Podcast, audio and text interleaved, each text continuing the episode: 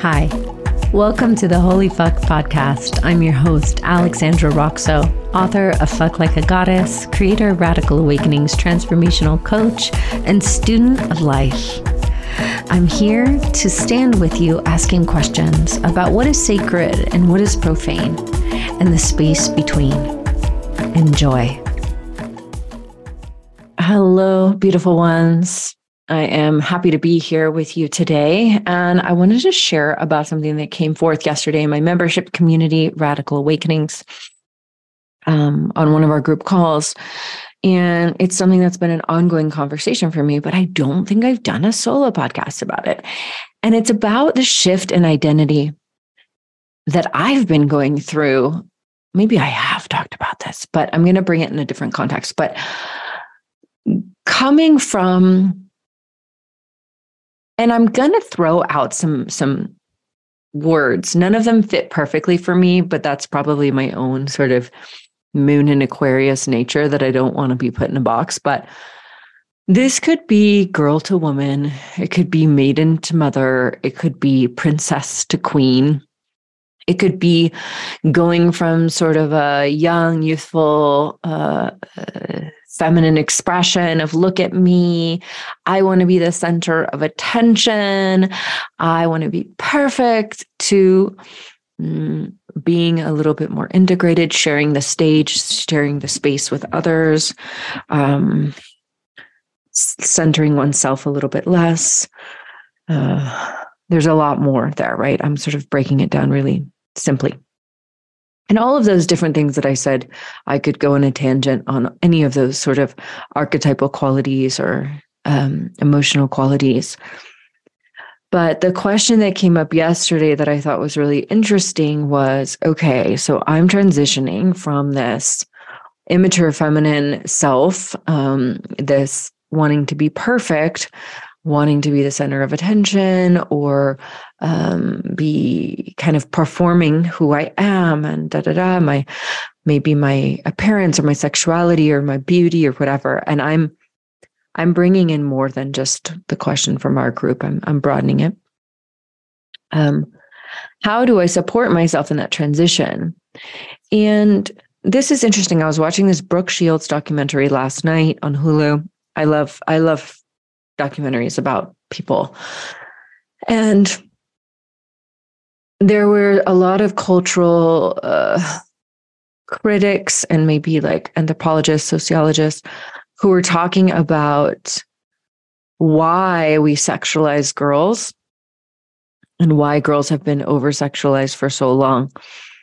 And there's like a continuation of this conversation of why women then keep themselves in that sexualized girl body and experience um, and avoid aging, avoid changing. And I'm going to be really fucking honest. Like, I am not immune. I am one of them. I've been waxing, getting Brazilian waxes since for for decades. And this is nothing new. I'm not the first person to point out the fact that getting uh, a Brazilian wax is trying to have a little girl genital area. And that that's fully culturally acceptable to us is very bizarre to me. The fact that that is fully cultural, culturally acceptable. Also, just for reference, when I would go to Brazil as a child and get a Brazilian wax there, they did not do a porno wax, get rid of all of your hair back then. That was in like the 80s and 90s. You, you left a cute little triangle, a landing strip. Um, and so it's funny how in America, the idea of a Brazilian wax is to have no hair down there, which if you asked my aunties in Brazil, they would be like, excuse me. um, because I don't think that that was something that was, I think that that was something that porn normalized. And I don't think Brazilian culture is necessarily to um, be responsible for that becoming such a huge uh, acceptable trend. Even for like the most kind of spiritual women I know, it's like there are many who wax off all their the hair off their genitals to look like, you know, childlike.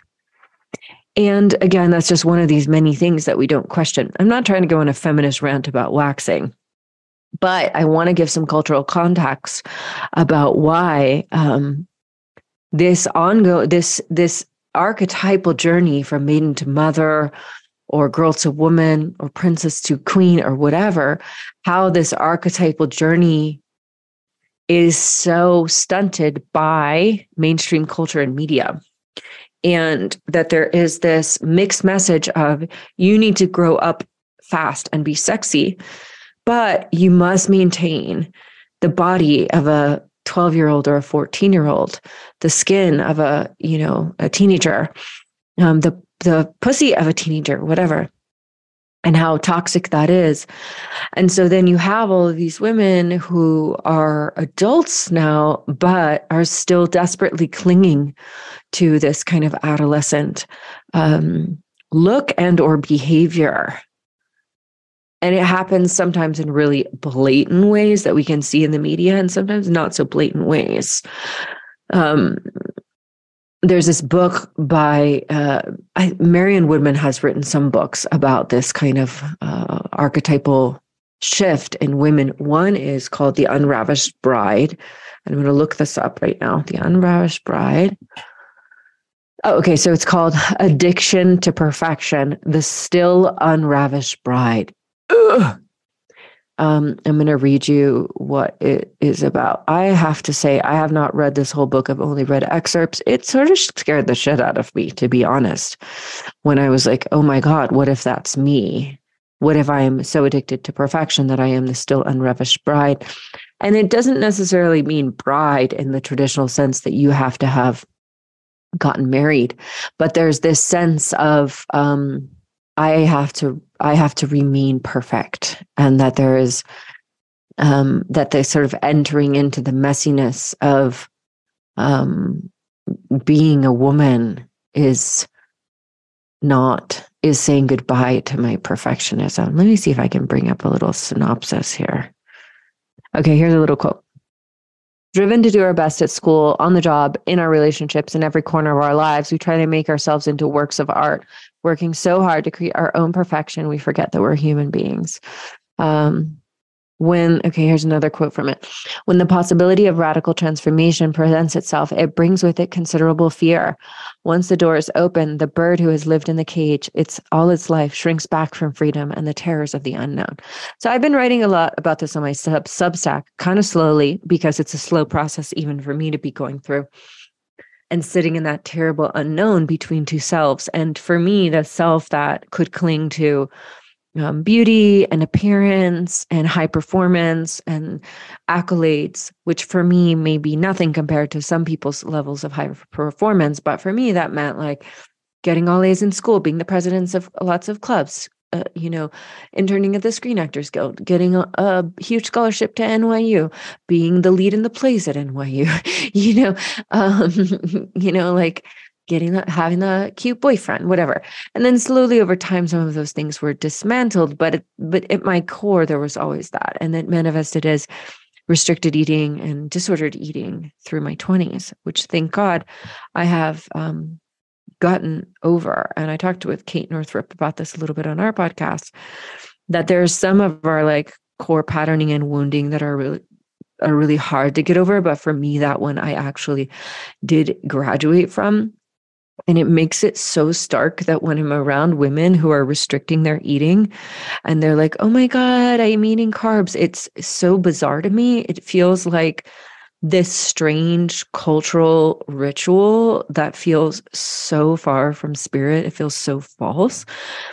And that's just my own judgment and my own interpretation and my own opinion of it. And, you know, it's it's just my honesty here. It's just that to me, it feels there is a deep sadness that I feel um, being around women who are restricting their eating as grown women who are maybe in their late 30s and 40s.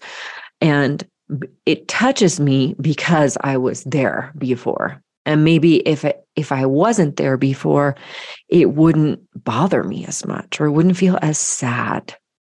But I see in that that archetype of that addiction to perfection and that addiction to keeping this like young girly body, um, that often comes with like a girly demeanor.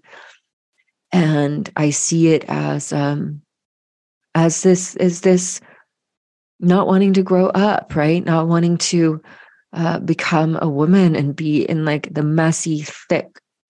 And I had Sarah of Magdalene on my podcast, Sarah Durham Wilson, and, and she had some really spectacular work around, um, I think she calls it midlife split, or I'm not quite sure what she calls it, but really, and her book is around maiden to mother transition. And she has a very particular uh, lens on this as well, a very particular voice. It's a very strong.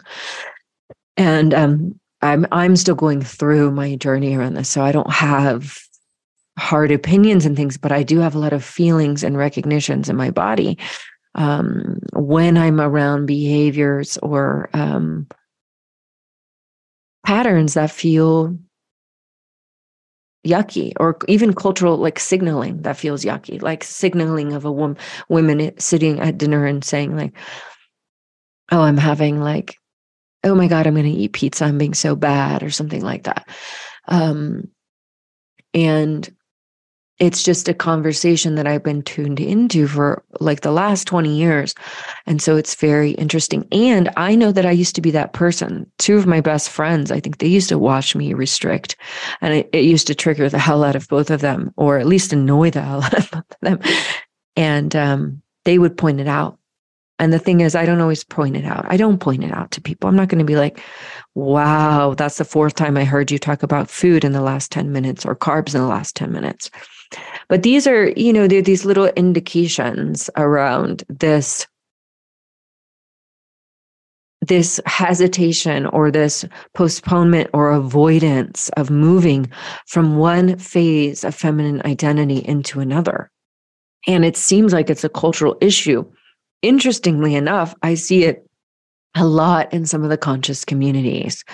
Um, and then there are these other gorgeous communities of like really wise, rooted, um, deep women that are fucking awesome. And and I love following some of those women on Instagram and really feeling how they have energetically transitioned outside of that um, archetypal look at me my beauty and my body are um, that which i lead with and there is nothing wrong with that. And yet I see that there's this cultural kind of phenomena of not wanting to age, right? Like, is it simply not wanting to age? And it is also not wanting to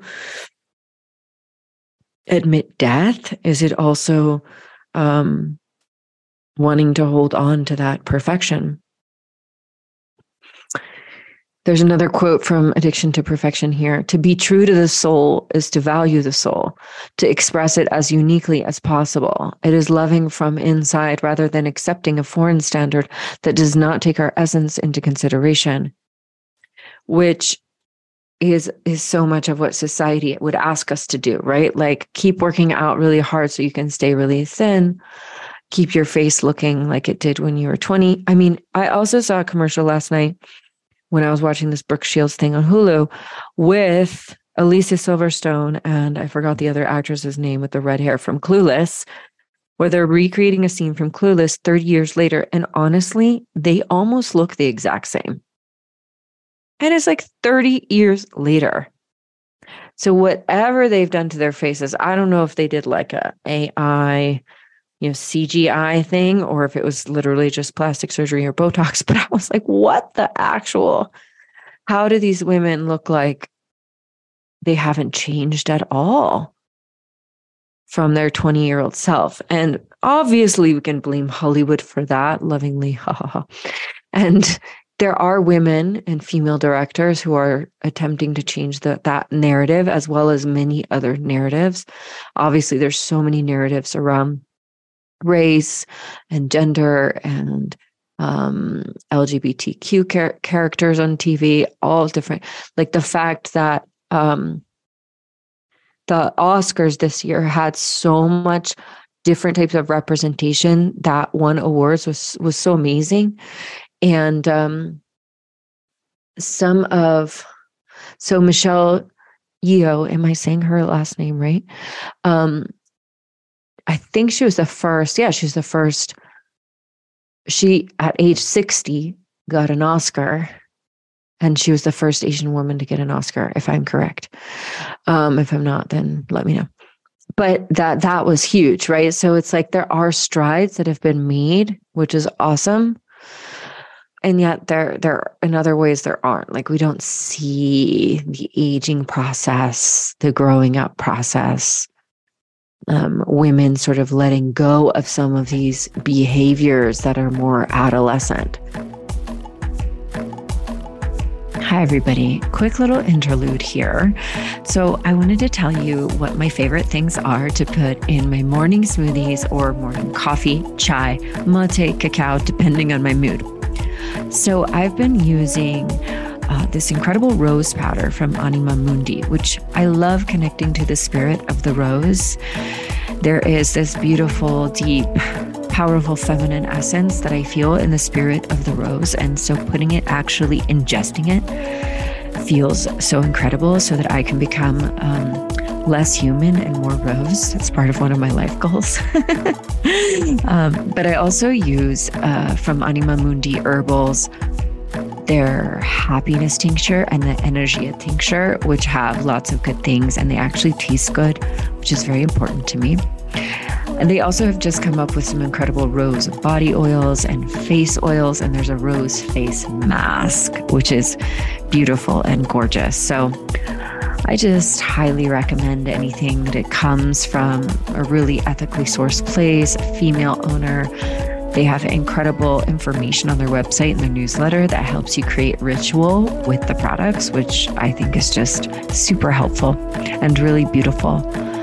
And the vibe is on point, and that's what's so important to me as I am a consumer in this world today. It's it's is this product in integrity? Can I feel uh, the heart of it. And I really can with Anima Mundi. So if you want to try any of their products, use the discount code Alexandra15 and let me know what you think.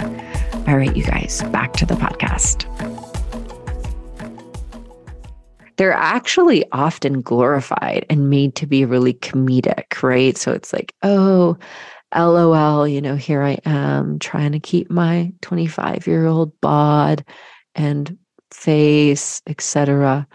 Um, I think that's why Gwyneth Paltrow got so much flack when she talked about recently, um, like doing a bone broth and just eating veggies and bone broth, and people called it the starvation diet. Because I do think people notice, wow, like there's some of these behaviors and some of these tendencies maybe do spring from dysfunction. I don't know in terms of her, I can't judge that. But it's interesting because I do think that there are a lot of places that people are questioning these things, right? Even um, when Michelle did her speech at the Oscars and said, Hey, I'm like 60, right? Like, you're never too old. Like, that was so, so gorgeous, so brilliant. And so yesterday in our in our community call, uh, when someone asked, "Well, how do I help myself do the transition?" Because I can be aware that I want to have the transition. I want to stop kind of being in my obsessive, you know, trying to keep my flat stomach and my tight butt. And there's nothing wrong with that, but it's a, a representation for um, holding on to something that also means much more than the butt. it means it's like a deep psychological hold. So this woman asked, like, well, what can I do? And one thing I said is, well, now you have the awareness. So you're just going to keep being in the awareness around it. And so you're going to notice when you do things that are starting to feel off, that feel like you're graduating from them, that don't feel like you anymore.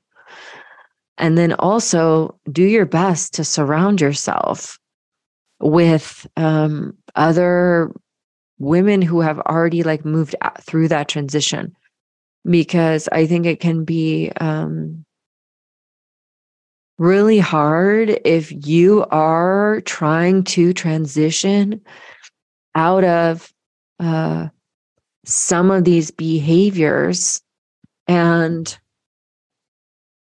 you're just constantly around them. Like you're constantly around the reifying or the re-identification because that's the other women that you're around. So that uh that that piece is like it's hard because if your whole identity or community is around being around certain people that are still holding on to all of those behaviors are still desperately clinging to their maiden self then it's going to be really hard to go well i can't be around them.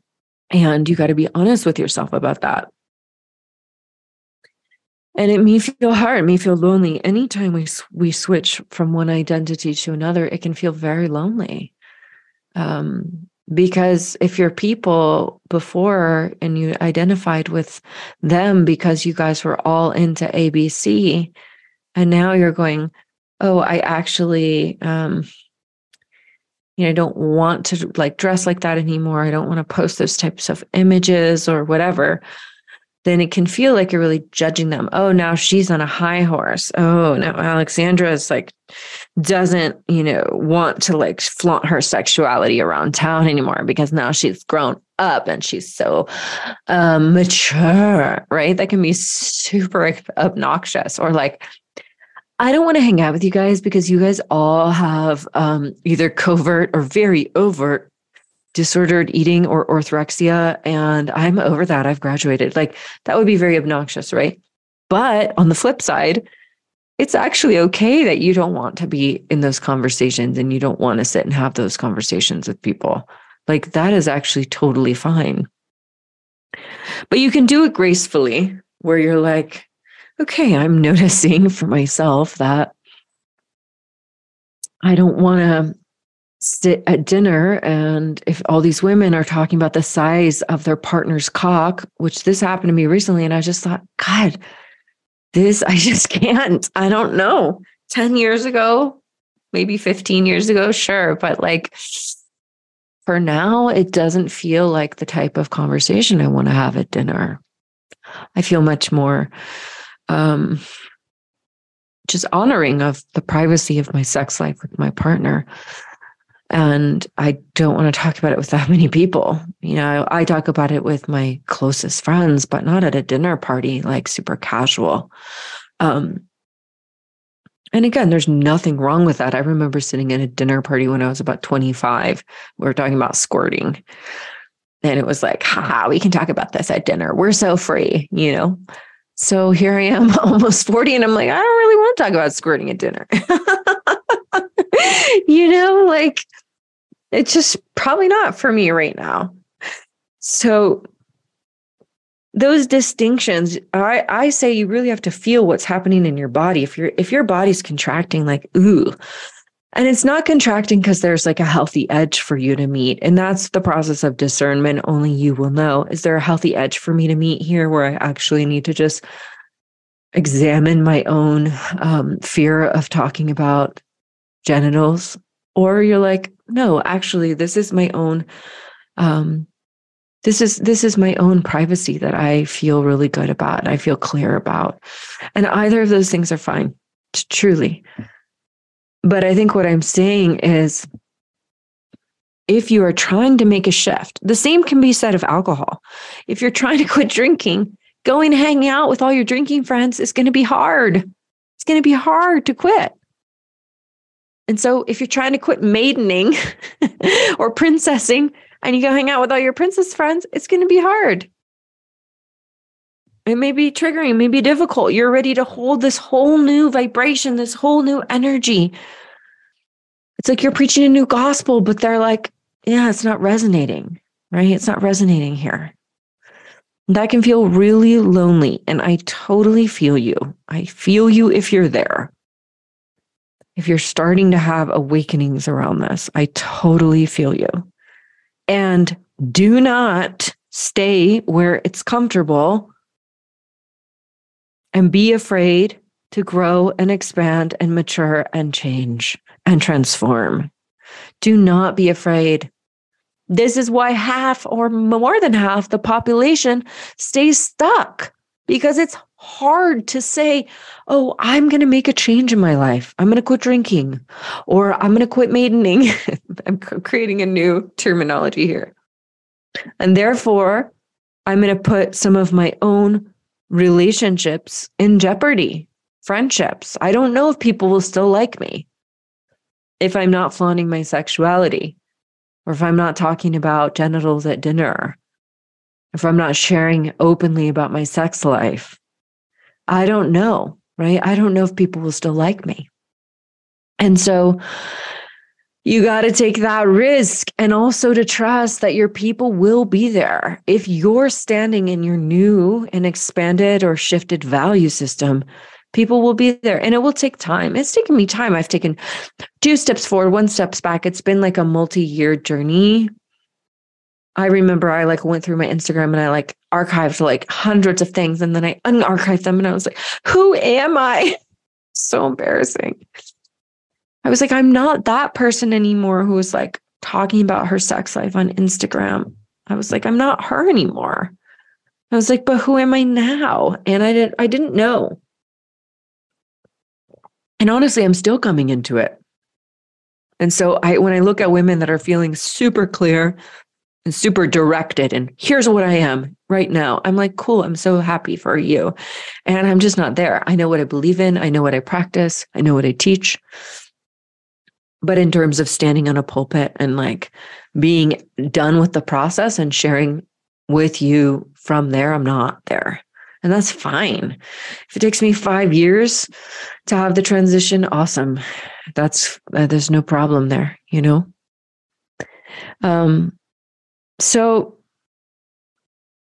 I hope that that supports you in just even acknowledging if you're going through something similar. Or if you have it could be around drinking it could be around around work it could be around um, your sexuality it could be around um, anything where you're like wow i'm no longer that and i'm not quite this yet but i want to be. And i feel a little lonely in the middle as one of my best friends rebecca shared on the podcast that i did with her she shared about um, coming out as being queer and um, how that felt after being in a straight relationship and marriage for a long time. And just knowing that, like, that transition takes a while. It takes a while, whether it's around your sexual preferences or sexuality, whether it's around this archetypal journey of maturing, whether it's around drinking, not drinking, whether it's around shifting from um, being religious to being more spiritual, whatever. Any identity shift is that transformation. And I'm going to read this Marianne Williamson quote one more time. Oh, I actually got rid of it. Let me see if I can find it because it was really good. That quote about being in the unknown. Let me see if I can find it again here. Yep. Um, when the possibility of radical transformation presents itself, it brings with it considerable fear. Once the door is opened, the bird who has lived in a cage all its life shrinks back from freedom and the terrors of the unknown. So, mm, Something else she says in the book how to embrace the feminine in us, how to let go of perfection, how to learn more about ourselves by living with authenticity, passion, and daring presence. How? With a desire for change, a desire that will manifest as a slap in the face, that will leave you careening, tripping, and probably crying as you find your way towards a new way of being. Ooh. And, and this, uh, this author who's writing this review here said, basically, if you want to embrace the challenge, it's probably going to suck for a while. so that is definitely a potential part of it is that the transition can, the transformation can suck for a while, but it also is the shift. It is, it is, it is. Um, and here's one more quote The woman who is a virgin, one in herself, does what she does, not because of any desire and by virgin, she says it, it, it's that's not the virgin, the version of virgin that we know about sexuality or about being, you know, having had sex. The original iteration of virgin is a woman who is one in herself. Okay, the woman who is a virgin, who is one in herself, right? Not a puritanical virgin, does what she does, not because of any desire to please, not to be liked or to be approved, even by herself, not because of any desire to gain power over another, to catch his interest or love, but because what she does is true. And that they, there's a huge piece in there about not trying to please, not trying to be liked or to be approved of, even by herself. And that is such a huge part of this shift is when your orientation is less to be liked or approved of. And um, I definitely have gone through that as I've made this shift on social media. I've gotten so much less engagement because when I used to share like these kind of more provocative pictures and stories, there was much more engagement. And and when i shared about my wounds my wounds my wounds my wounds there was so much more engagement.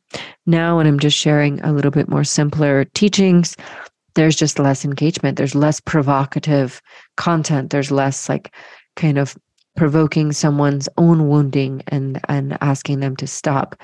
And again i'm not saying that's better or worse or anything like that but i had to at a certain point just be like great i don't need i'm not doing my work to be liked or approved of. I'm doing it because it's true. So if you're out there on that journey, I am with you, walking with you, supporting you. I support a lot of women in one on one containers through all kinds of transformational um, thresholds. And so, if you're ever needing that support, you can come to my membership, you can come to my mastermind, you can come work with me one on one. And um, doing it alone is hard. I will say I've had the support of many mentors and my own processes who have been able to really um, hold my hand and say, no, this is good. You're doing it. You're on the right path. And I'm like, but it doesn't feel as exciting and glamorous. And they're like, yeah, I know. It's not going to for a minute. All right, my loves. Thanks for listening, tuning in. If you um, love this podcast, share it with a friend, please. And um, yeah, I'm curious where you're at in your journey. So please send me a DM, shout out if something came through for you. Okay, lots of love. Thank you so much for listening to today's podcast. For more, more, more, follow me on IG at Alexandra Roxo, and you can get on my mailing list where I send poems, practices, rituals, links to upcoming retreats and events, and all kinds of goodies. And if this podcast has touched your heart, please let us know. Please write us a review, give us a five star rating, all of that. It means a lot to myself and everyone involved. Big, big love, my darling. Have a fabulous day and see you again very soon.